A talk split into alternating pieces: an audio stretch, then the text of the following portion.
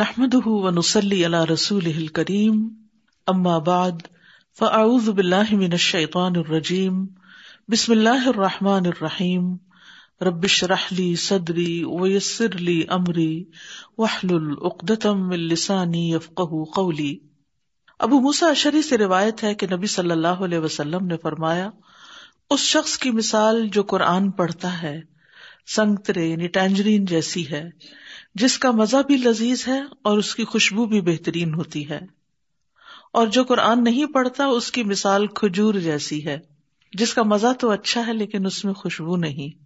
اور اس فاجر کی مثال یعنی بدعمل انسان کی مثال، جو قرآن پڑھتا ہے، گل ریحان جیسی ہے۔ بیزل جس کو کہتے ہیں۔ اس کی خوشبو اچھی ہے، لیکن مزہ کڑوا ہے۔ اور اس فاجر کی مثال جو قرآن نہیں پڑھتا، اندرائن جیسی ہے۔ انکارڈیم کہتے اس کو۔ جس کا مزہ کڑوا اور اس میں خوشبو بھی نہیں ہے۔ تو انسان کا نہ عمل ہو، نہ علم کی کوشش کرے، تو پھر ظاہر ہے کہ وہ دوسروں کے لیے کڑوا ہی کڑوا ہے۔ خود اپنی ذات میں بھی وہ کڑواہٹ محسوس کرتا ہے اور دوسروں کے لیے، کیونکہ قرآن خوشی دیتا ہے، رہنمائی دیتا ہے، روشنی دیتا ہے۔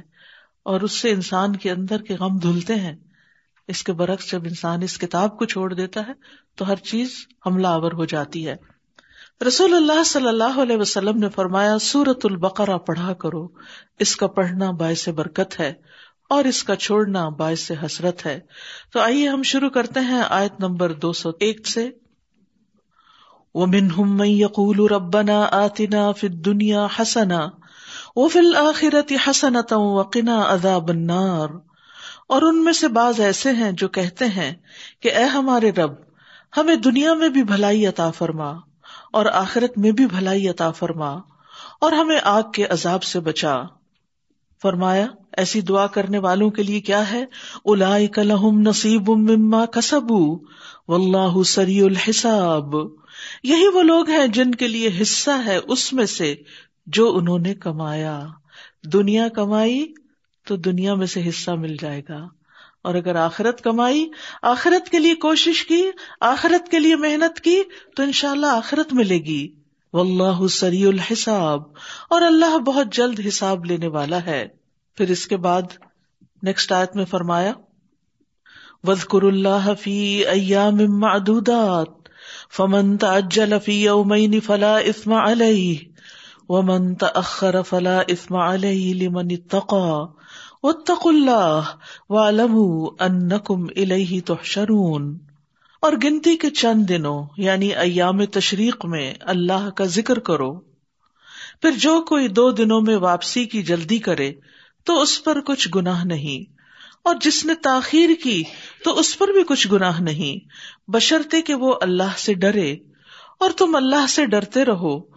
اور جان لو کہ بے شک تم سب اس کی طرف اکٹھے کیے جاؤ گے۔ گنتی کے چند دن یعنی اس سے مراد ایام تشریق ہے، اور ایام تشریق شروع ہوتے ہیں عید کے دن کے اگلے دن سے یعنی ذوالحجہ کی گیارہ، بارہ اور تیرہ تاریخ۔ اور اس میں سب سے افضل عمل کیا ہے؟ اللہ کا ذکر، جس میں قولی اور فیلی عمل سب شامل ہے۔ یعنی وہ کام جس سے اللہ سبحان تعالی کا قرب حاصل کیا جائے۔ ان ایام میں ہر وقت تکبیریں پڑھنا اور مخصوص مواقع پر تکبیرات کہنا بھی ذکر میں شامل ہے۔ جیسے بڑے اور چھوٹے جانوروں کی قربانی کے موقع پر تکبیر پڑھنا، کنکریاں مارتے ہوئے تکبیرات پڑھنا، ان دنوں میں طواف اور صحیح کرنا جو حج کا طواف ہوتا ہے، طواف حفاظہ اور اسی طرح فرض نماز بھی اللہ کا ذکر ہے اور تمام نفلی عبادات بھی اور اس کے علاوہ علم کی مجالس۔ آپ نے دیکھا ہوگا کہ وہاں مسجد میں ہر نماز کے بعد کچھ نہ کچھ تذکیر ہو رہی ہوتی ہے مینا کے اندر۔ پھر اسی طرح لوگ اپنے اپنے خیموں میں اکٹھے ہو کر بیٹھتے ہیں اور اسکالرس کے لیکچر وغیرہ کا اہتمام کرتے ہیں۔ چھوٹے چھوٹے گروپس میں لوگ بیٹھ کر حج کے مسائل آپس میں ڈسکس کر رہے ہوتے ہیں۔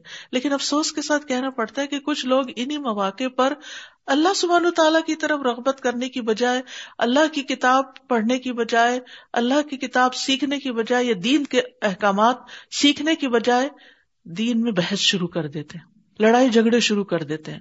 اور فکی اختلافات جو امت میں ہمیشہ سے ہی رہے ہیں کہ جس میں صحیح اور غلط نہیں ہوتا، راجے اور مرجو ہوتا ہے، کہ ایک زیادہ افضل ہے کم افضل ہے، لیکن آپ دوسروں کو غلط اور گمراہ نہیں کہہ سکتے، تو پھر وہ ان چیزوں کے اوپر لڑائی، جھگڑا شروع کر کے اپنا حج خراب کر رہے ہوتے ہیں۔ اور یہ حج کا آخری حصہ ہوتا ہے تقریباً، کہ جس میں اللہ کا ذکر کثرت کے ساتھ کرنا چاہیے۔ تو یاد رکھیے، طواف ہو یا صفا مروا کی صحیح ہو، اللہ کا ذکر قائم کرنے کے لیے یہ سارے ریچولز رکھے گئے ہیں۔ نبی صلی اللہ علیہ وسلم کا فرمان ہے، بیت اللہ کا طواف، صفا مروا کی صحیح اور جمرات کو کنکریاں مارنا، یہ سب اللہ کا ذکر قائم کرنے کے لیے ہے۔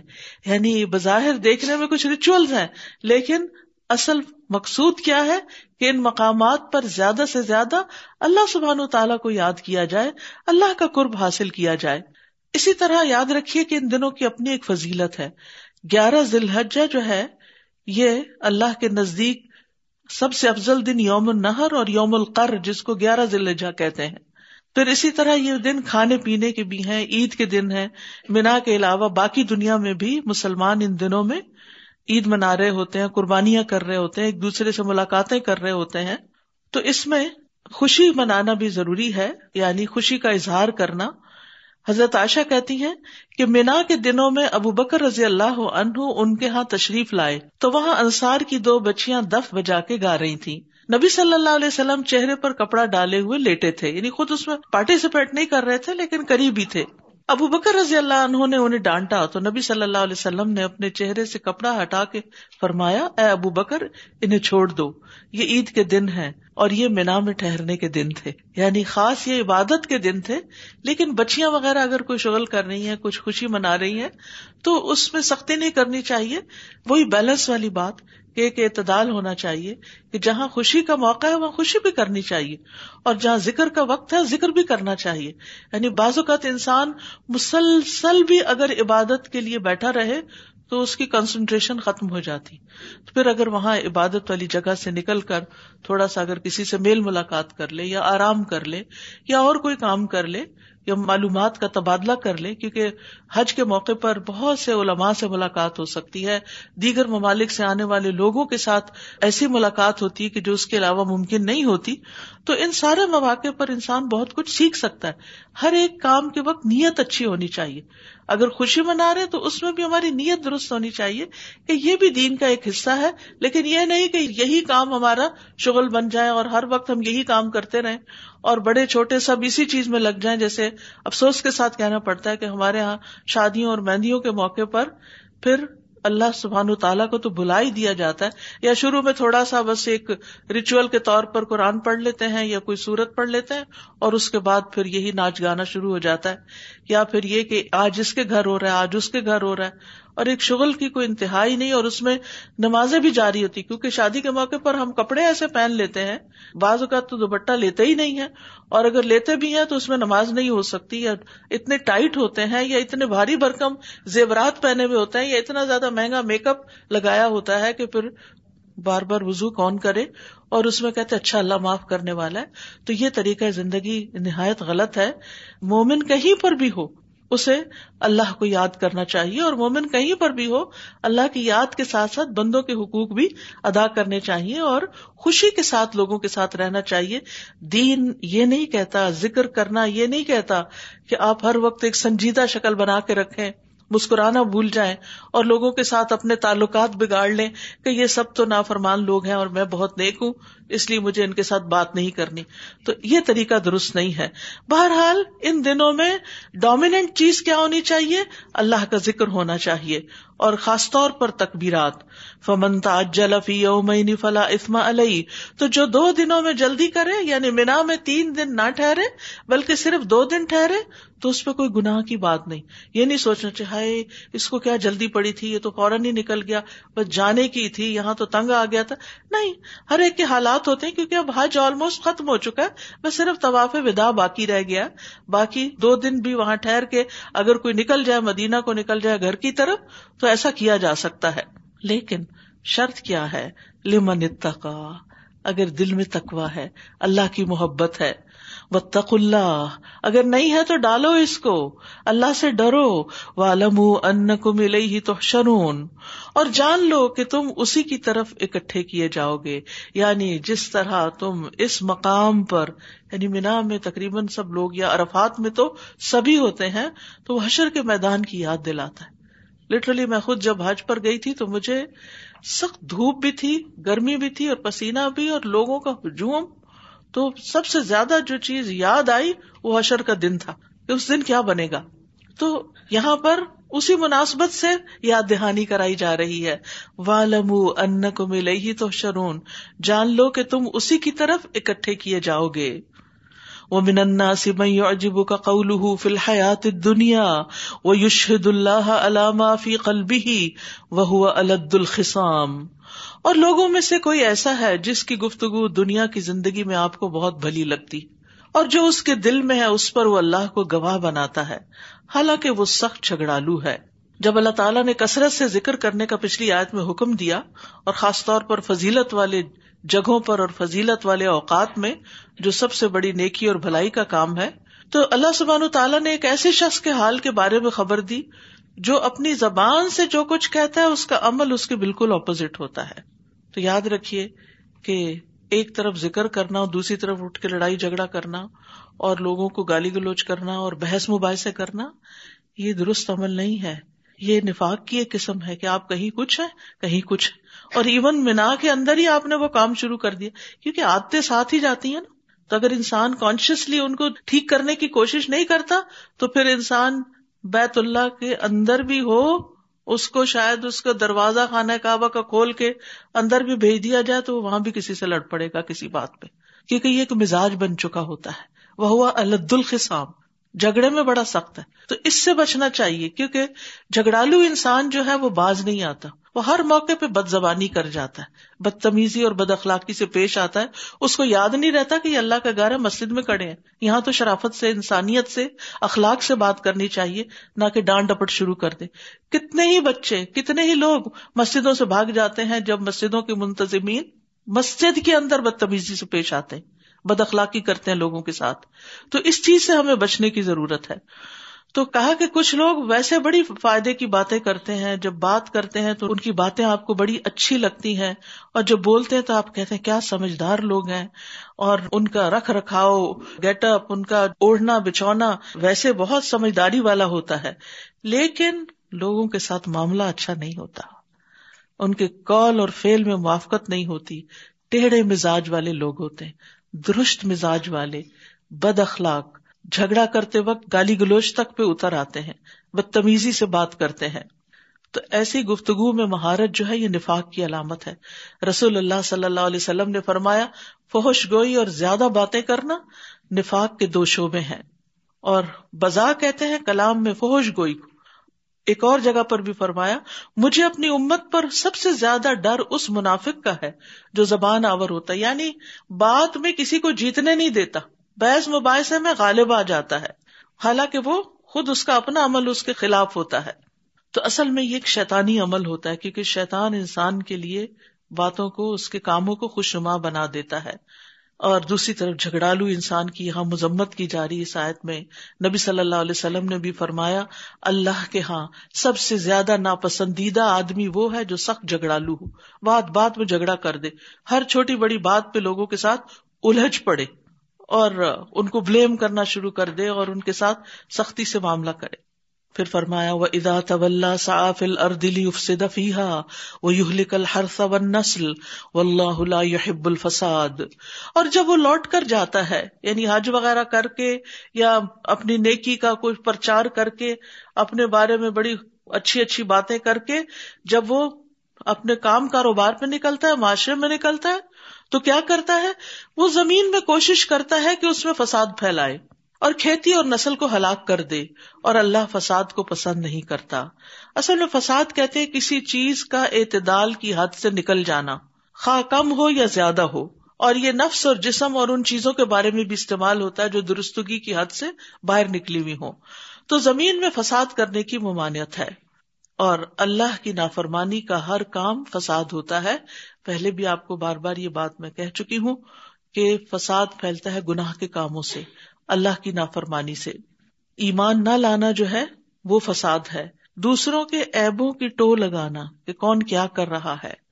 نبی صلی اللہ علیہ وسلم نے فرمایا، اگر تو لوگوں کے ایبوں کی ٹو میں لگا رہے گا یعنی ان کی خرابیاں ڈھونڈتا رہے گا، تو انہیں خراب کر دے گا یا ان قریب ہے تو انہیں بگاڑ دے۔ تو فساد ہو گیا نا، آپ نے اچھے بھلے لوگوں کو الٹا کر دیا۔ اسی طرح ناپ تول میں کمی فساد ہے۔ قطع رحمی، رشتوں کو کاٹنا، یہ سب فساد کی باتیں ہیں۔ اور پھر یہاں خاص طور پر جو کہا گیا کہ کھیتی اور نسل کو ہلاک کر دے۔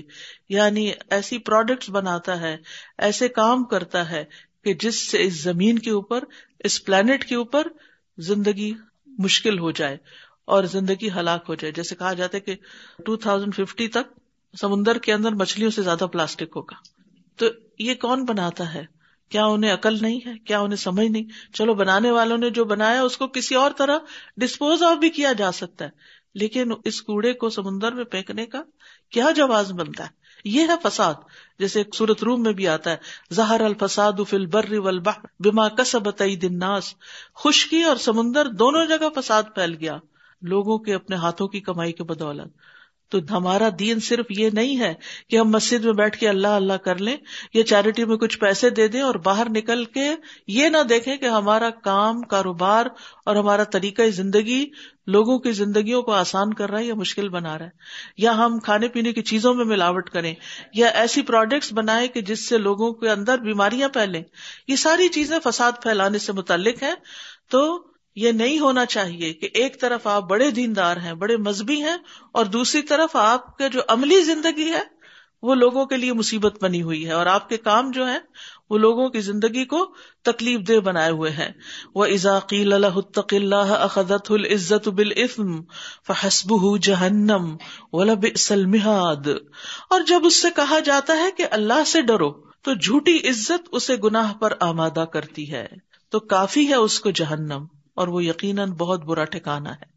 بہت سے مذہبی لوگ ایسے بھی ہوتے ہیں کہ جو مسجد، حرم، بار بار حج جمرہ ان سب چیزوں کا اہتمام کرتے ہیں، لیکن ان کی عادتیں نہیں بدلتی۔ اور جب کوئی شخص ان کو توجہ دلاتا ہے نصیحت کرتا ہے کہ بھلے مانے ساتھ بھی ناپ تول میں کمی نہ کیا کرو، ویسے حاجی صاحب لکھا ہوتا ہے نام کے ساتھ، لیکن ناپ تول میں کمی سے باز نہیں آتے یا کھانوں میں ملاوٹ سے باز نہیں آتے، حتیٰ کہ لائف سیونگ ڈرگس کے اندر ملاوٹ سے باز نہیں آتے۔ جب کوئی نصیحت کرتا ہے تو الٹا اس کے پیچھے پڑ جاتے۔ حالانکہ یہ جملہ جو ہے، اتق اللہ اللہ سے ڈرو۔ اس کے بعد کسی کو حق نہیں پہنچتا کہ کوئی کہ تم خود ڈرو، مجھے نہیں ضرورت۔ یہ ایک نصیحت والا جملہ ہے۔ اللہ سبحانہ تعالیٰ نے اپنے حبیب محمد صلی اللہ علیہ وسلم کو خطاب کر کے فرمایا سورت الحضاب میں، یا نبی اتق اللہ، ولا تو تل کافرین اول منافقین کہ اے نبی اللہ سے ڈرو۔ اسی طرح حضرت عمر سے کسی نے کہا کہ تم اللہ سے ڈرو، تو انہوں نے کیا کیا؟ اپنا گال زمین پہ رکھ دیا۔ ہارون الرشید جا رہا تھا اپنی سواری پر، تو اتنے میں راستے میں ایک یہودی ملا۔ تو اس نے اس کو کہا، اتق اللہ اللہ سے ڈرو۔ اس نے سواری روکی، اترا اور زمین پہ سجدہ کر لیا۔ تو کسی نے اس سے کہا کہ آپ نے ایک نان مسلم کی بات پر اتنا بڑا ایکشن لیا کہ سواری روکی، اترے، کام چوڑا اور سجدہ کرنے لگ گئے۔ تو اس نے کہا کہ اللہ سبحان تعالیٰ فرماتا ہے ازاقیل اللہ اللہ اخذت العزت بالاسم۔ کہ جب اس سے کہا جاتا ہے کہ اللہ سے ڈرو تو جھوٹی عزت اسے گناہ پہ آمادہ کر دیتی ہے۔ یعنی وہ آگے سے اکڑ جاتا ہے، بگڑ جاتا ہے۔ تو اس کا انجام بڑا برا ہے۔ فحس بہ جہنم۔ ایسے بگڑے ہوئے شخص کے لیے تو پھر جہنم ہی علاج ہے۔ بولا بسل میں ہاتھ اور یہ بدترین ٹھکانا ہے۔ تو یاد رکھیے، اپنے اندر ٹالرنس پیدا کیجیے اگر ہمیں کوئی کسی بھی طرح کریٹیسائز کرتا ہے، یہ ورڈ بولتا ہے، اتق اللہ، یا یہ ورڈ نہیں بھی بولتا۔ ویسے ہی کہہ دیتا ہے کہ تم اپنی اصلاح کر لو، دوسروں کو تو بڑی نصیحت کرتے ہو، تمہارے اندر یہ خامی اور آپ کو پتا ہوتا ہے، میرے اندر وہ نہیں، کچھ لوگ حاصد ہوتے ہیں نا، تو حاصدوں کا کام یہ ہوتا ہے کہ آپ کو لیٹ ڈاؤن کرنا چاہتے وہ دیکھتے ہیں کہ آپ ہر وقت خوش رہتے ہیں، آپ پہلے سے ترقی کرتے چلے جا رہے ہیں، آپ پہلے سے اچھے ہوتے چلے جا رہے ہیں، ان کو یہ بات راس نہیں آتی۔ وہ ایسی ایسی باتیں آپ کو سنائیں گے کہ آپ زخمی ہو جائیں۔ تو پھر آپ آگے سے ریٹیلیٹ نہ کریں۔ آپ آگے سے اللہ کی طرف رجوع کریں۔ وہ ادا قیل اللہ تو اس کی ایگو اسے گناہ پہ اور جما دیتی۔ کوئی کہ نماز پڑھو تو کہ تم خود پڑھ لو، جب اللہ کو منظور ہوگا میں پڑھ لوں۔ یہ چیزیں ایسی نہیں ہے کہ جب کوئی نصیحت کرے تو نصیحت قبول نہ کی جائے۔ کسی کی بھی نصیحت، چاہے کوئی دیندار شخص ہو یا کوئی بے دین ہو، کوئی آپ کا خیر خواہ ہو یا بدخواہ ہو، آپ کا دوست ہو یا آپ کا دشمن ہو، دشمن بھی آپ کو اگر کوئی نصیحت کرے تو اس کے جواب میں اس کو ایکسپٹ کر لیا۔ اگر نہیں بھی کرنا چاہتے تو کم از کم خاموش رہے کہ آپ کو پتا ہے کہ اس بات کی آپ کو ضرورت نہیں۔ اس وقت اپنے آپ کو ڈیفینڈ کرنا شروع کر دینا ڈیفینسو موڈ میں آ جانا اور بحث مباحثہ کرنا اور لڑائیاں شروع کر دینا۔ یہ کسی مومن متقی کا کام نہیں ہوا کرتا۔ عبداللہ بن مسعود کہتے کہ رسول اللہ صلی اللہ علیہ وسلم نے فرمایا، بے شک اللہ کو سب سے زیادہ ناپسندیدہ بات یہ لگتی ہے کہ ایک آدمی دوسرے آدمی سے کہے، اتق اللہ اللہ سے ڈر جا، وہ جواب دے علیہ کا بنفسک، کہ تو اپنی فکر کر۔ یہ جملہ جو ہے نا کہ تم اپنی فکر کرو، یہ اللہ کو سخت ناپسندیدہ ہے۔ کسی کو آگے سے یہ جواب نہیں دے۔ ومن الناس من يشري نفسه ابتغاء مرضات الله والله رؤوف بالعباد۔ اور لوگوں میں سے کوئی ایسا ہے جو اللہ کی رضا پانے کے لیے اپنی جان بیچ ڈالتا ہے اور اللہ بندوں پر بہت شفقت کرنے والا ہے۔ اس آیت سے کون مراد ہے؟ بعض مفسرین کہتے ہیں کہ اس سے مراد حضرت سہیب رومی ہے رضی اللہ عنہ۔ جب وہ مکہ سے ہجرت کرنے لگے تو کافروں نے انہیں ہجرت کرنے سے روک دیا۔ کہنے لگے، تم صرف اس صورت میں یہاں سے نکل سکتے ہو کہ تم جس بھی چیز کے مالک ہو، وہ سب ہمارے لیے یہیں چھوڑ جاؤ۔ تو انہوں نے اس سے اتفاق کر لیا۔ انہوں نے کہا، جاؤ، فلاں فلاں جگہ میرا مال ہے، سب لے لو، مجھے جانے دو، میں تو اللہ کے رستے میں جا رہا ہوں۔ انہوں نے اس چیز کو رکاوٹ نہیں بننے دیا۔ اور بعض مفسرین کہتے ہیں کہ اس سے مراد تمام ایمان لانے والے وہ مجاہدین ہیں جو اللہ کے راستے میں نکلتے ہیں۔ اپنی جان، مال، گھر، اولاد، بیوی، بچے، کاروبار، ہر چیز چھوڑ کے اللہ کے راستے میں قربانی کے لیے تیار ہو جاتے۔ آپ دیکھیے کہ ایک تو یہ نا کہ انسان اللہ کی رضا کے لیے کوئی مسجد تک جاتا ہے، کوئی مدرسے تک جاتا ہے، کوئی کسی اسپتال میں جا کے مریضوں کی خدمت کرتا ہے۔ یعنی اللہ کی خاطر بغیر کسی معاوضے کے، ایک تو ہے نا کہ آپ وہاں پر کوئی جاب کر رہے ہیں اور ایک یہ کہ صرف آپ اللہ کی رضا کے لیے والنٹیئر کر رہے ہیں کسی بھی خیر کے کام میں۔ تو اس میں بھی آپ دیکھیں، آپ اپنا وقت لگاتے ہیں، آپ اپنے گھر کا آرام، اپنا ذاتی کام چھوڑ کے جاتے ہیں۔ بہت سی انسان قربانیاں کرتا ہے لیکن ایک چیز ہے کہ آپ کو یہ نہیں ہوتا کہ میری جان بھی چلی جائے گی وہاں۔ لیکن یہاں پر کیا ہے؟ میں یشری نفسا ہوں جو اپنی جان بھی بیچ ڈالتا ہے یعنی اس کو، اس کی بھی پرواہ نہیں کہ میں مارا جاؤں گا یا نہیں۔ کس لیے؟ ابتغا مردات اللہ۔ اس کی تلاش صرف اللہ کی رضا ہوتی۔ تو یاد رکھیے، ایک تو وہ بہت اعلیٰ درجہ ہے نا کہ جس میں جان بھی چلی جاتی ہے، اور ایک یہ ہے کہ اس سے کم درجے میں انسان کا وقت، انسان کا مال، انسان کی صلاحیت، انسان کی ایکسپرٹیز کہ جو اگر کسی اور جگہ لگائے تو اس کو ہزاروں ملے لیکن وہ فری آف کاسٹ اپنی سروسز دیتا ہے۔ و اللہ رعف بلباد یہ بندوں پہ شفقت کرتا ہے۔ تو اللہ بندوں پر اس سے زیادہ شفقت کرنے والا ہے۔ ایسا کرنے والوں کے ساتھ وہ بہت مہربانی کرے گا۔ تو یاد رکھیے، جو شخص اللہ کی رضا حاصل کرتا ہے، تو اس کے بارے میں کیا خوشخبری ہے؟ نبی صلی اللہ علیہ وسلم نے فرمایا، بے شک انسان اللہ کی رضا حاصل کرتا ہے اور مسلسل اس میں لگا رہتا ہے۔ یعنی اس کی یہ تڑپ ہوتی ہے، کوشش ہوتی ہے کہ میرا رب مجھ سے راضی ہو جائے۔ تو اللہ تعالیٰ جبریل سے فرماتا ہے کہ میرا فلاں بندہ میری رضا کی تلاش میں ہے۔ آگاہ رہو، اس پر میری رحمت ہے۔ جبریل علیہ السلام کہتے ہیں، فلاں آدمی پر اللہ کی رحمت ہو، دعا کرتے ہیں۔ حاملین عرش جو عرش کے چاروں طرف ہے وہ بھی یہی کہتے ہیں۔ پھر ان حاملین کے آس پاس جو فرشتے ہیں، وہ بھی یہی کہنے لگتے ہیں۔ حتیٰ کہ ساتوں آسمانوں والے یہی دہرانے لگتے ہیں کہ اللہ کی رحمت ہے فلاں پر، اور پھر یہ بات زمین پر اتار دی جاتی ہے۔ تو اس بندے کے بارے میں لوگوں کا گمان اچھا ہوتا ہے اور اگر دعا دیتے ہیں تو اس کے لیے رحمت و برکت کی دعا کرتے ہیں کہ اللہ اس سے راضی ہو جائے، اس پر اللہ تعالیٰ رحمت فرمائے۔ کیونکہ یہ وہی شخص ہوتا ہے نا کہ جو واقعی دوسروں کے کام آتا ہے۔ جب آپ بے لوس ہو کر دوسروں کی خدمت کرتے ہیں، تو واقعی ان کے بھی دل کے اندر سے نکلی ہوئی دعائیں لیتے اور یہ دعائیں صرف زمین والوں کی نہیں ہوتی، اس میں آسمان والے بھی شامل ہو جاتے ہیں۔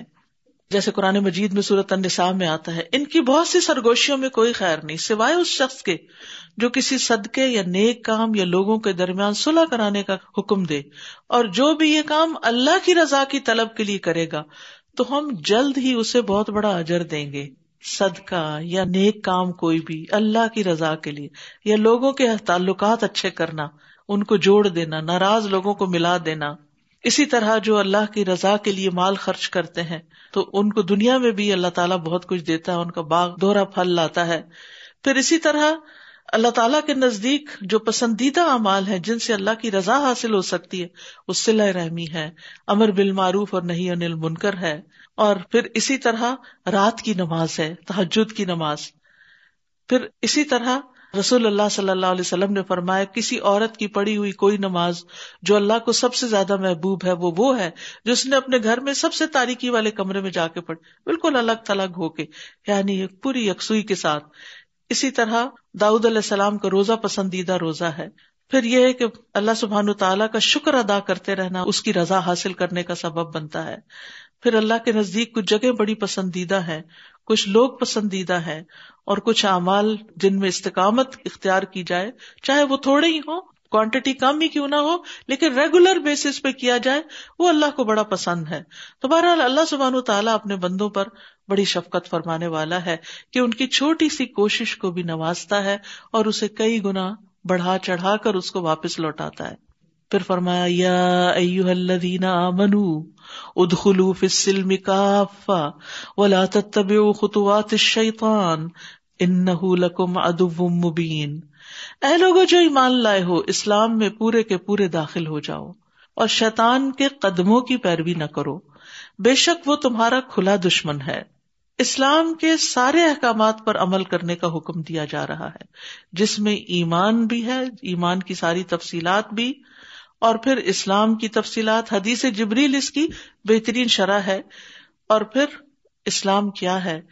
مکمل سپردگی، مکمل اطاعت یعنی دین کے سارے احکامات کو ماننا، اللہ تعالی کی فرما برداری کرنا، اپنا دل اور اپنا چہرہ اللہ کے حوالے کر دینا، اللہ کے سپرد کرنا اور مرتے دم تک اللہ کی اطاعت کرنا۔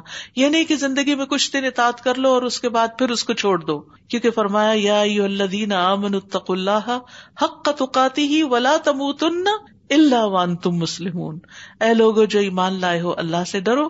جیسا کہ اس سے ڈرنے کا حق ہے، اور تم ہرگز نہ مرنا، مگر اس حال میں کہ تم مسلمان ہو۔ یعنی یہ فرما برداری مکمل بھی ہو اور مرتے دم تک کے لیے پھر نجات ہے۔ اور دوسری چیز کیا نہیں کرنا؟ اولا تو تب خطوات شیطان شیطان کے قدموں کی پیروی نہیں کرنا۔ تو اللہ کی اطاعت کے اپوزٹ جتنے بھی نافرمانی کے کام ہے وہ دراصل شیطان کے قدموں کی پیروی کرنا ہے۔ شیطان کے رستے پر چلنا ہے۔ کیونکہ شیطان ہر اس چیز کا حکم دیتا ہے جو اللہ کی ناراضگی کا ہے، جو دین کے خلاف ہے۔ لیکن یہ ہے کہ چھوٹی چھوٹی چیزوں میں بھی اس کا لحاظ رکھنا چاہیے۔ شرک تو ہے ہی۔ کفر تو ہے ہی۔ پھر نماز نہ پڑھنا، خود نہیں سجدہ کیا تو بندے کو کتنی مشکل میں ڈالے گا نماز پڑھنے سے۔ حالانکہ آپ دیکھیے کہ ایک نماز پڑھنے میں جتنی مشقت لگتی ہے، اس سے کئی زیادہ مشقت والے کام ہم دن بھر کرتے ہیں۔ ایک نماز میں ہم کتنی دیر زیادہ میکسیمم کھڑے ہوتے ہیں؟ قیام ہمارا کتنا ہوتا ہے؟ تین منٹ، چار منٹ ہارڈلی پانچ منٹ۔ پانچ بھی کرے تو بڑی بات ہے۔ اس کے برعکس آپ دیکھیے کچن میں کھڑے ہوئے کتنے منٹ لگتے ہیں۔ لیکن وہ وقت تو پتہ ہی نہیں چلتا۔ اس میں ہمیں کبھی بھی نہیں ہوا کہ ہم کتنی دیر سے کیوں کریں ایک چائے کا کپ بھی بنانا ہو اور ایک انڈا بوائل کرنا ہو، وہ بھی وقت تقاضا کرتا ہے۔ ہم اس کو بڑی خوشی سے کر لیتے۔ انڈا بوائل کرنا چائے پکانی تو بائیں ہاتھ کا کھیل ہے۔ آپ ٹائم نوٹ کیجیے اور اس کے بعد اپنی زور کی نماز کو دیکھیے کہ کتنا ٹائم لگا اور وہاں کھڑے ہونا ہمارے اوپر گراں گزرتا ہے، بھاری گزرتا ہے۔ کیوں؟ اس لیے کہ شیطان ہمارے اندر ایسے خیالات ڈالتا ہے، ہمارے دل کے اندر ایک بیزاری کی کیفیت پیدا کرتا ہے۔ اسی طرح چھوٹی چھوٹی چیزوں میں بھی، چھوٹی چھوٹی چیزوں میں جن کے متعلق خاص طور پر نبی صلی اللہ علیہ وسلم نے فرمایا کہ یہ شیطانی فیل ہے جیسے بائیں ہاتھ سے کھانا، بائیں ہاتھ سے پینا، بائیں ہاتھ سے لین دین کرنا۔ اسی طرح نماز میں دائیں بائیں دیکھنا، التفات کرنا، جس کا پیچھے قبلے کے کام میں آپ پڑھ چکے ہیں۔ تو یہ چھوٹی چھوٹی چیزیں بھی شیطان اپنی مرضی سے کرواتا ہے تاکہ ہم اللہ کی رضا کے کاموں سے نکل جائیں اور دوسرے رستوں کی طرف دعوت دیتا ہے یعنی اسلام کے رستے سے ہٹانے کی کوشش کرتا ہے۔ تو اس لیے خطوات اس کے کیا ہیں؟ اس کی پیروی۔ تو اس سے بچنے کی ضرورت ہے۔ کیوں بچنے کی ضرورت ہے؟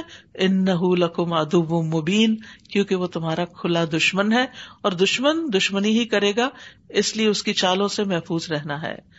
فَإِن زَلَلْتُم مِّن بَعْدِ مَا جَاءَتْكُمُ الْبَيِّنَاتُ فَاعْلَمُوا أَنَّ اللَّهَ عَزِيزٌ حَكِيمٌ۔ پھر روشن دلائل تمہارے پاس آ جانے کے بعد اگر تم پھسل گئے یعنی ہدایات تمہیں پہنچ گئی پھر تمہیں شیطان نے پسلا لیا، جیسے اما ہوا اور حضرت آدم کو پسلایا تھا اس نے۔ فضل شیتان اس نے ان کو نہیں چھوڑا۔ تو تمہیں کیسے چھوڑے گا؟ تم ان کی اولاد ہو، کیونکہ اول روز سے دشمنی میں ہے۔ تو اس لیے اگر تم پھسل گئے فالم ان اللہ عزیز الحکیم تو جان لو کہ اللہ سب پر غالب خوب حکمت والا ہے۔ یعنی پھر اللہ تعالیٰ پکڑنے کی پوری قبت رکھتا ہے۔ شیتان تو بے وفا ہے، وہ چھوڑ دے گا، لیکن اللہ کے ہاں تمہاری پھر معافی نہ ہوگی۔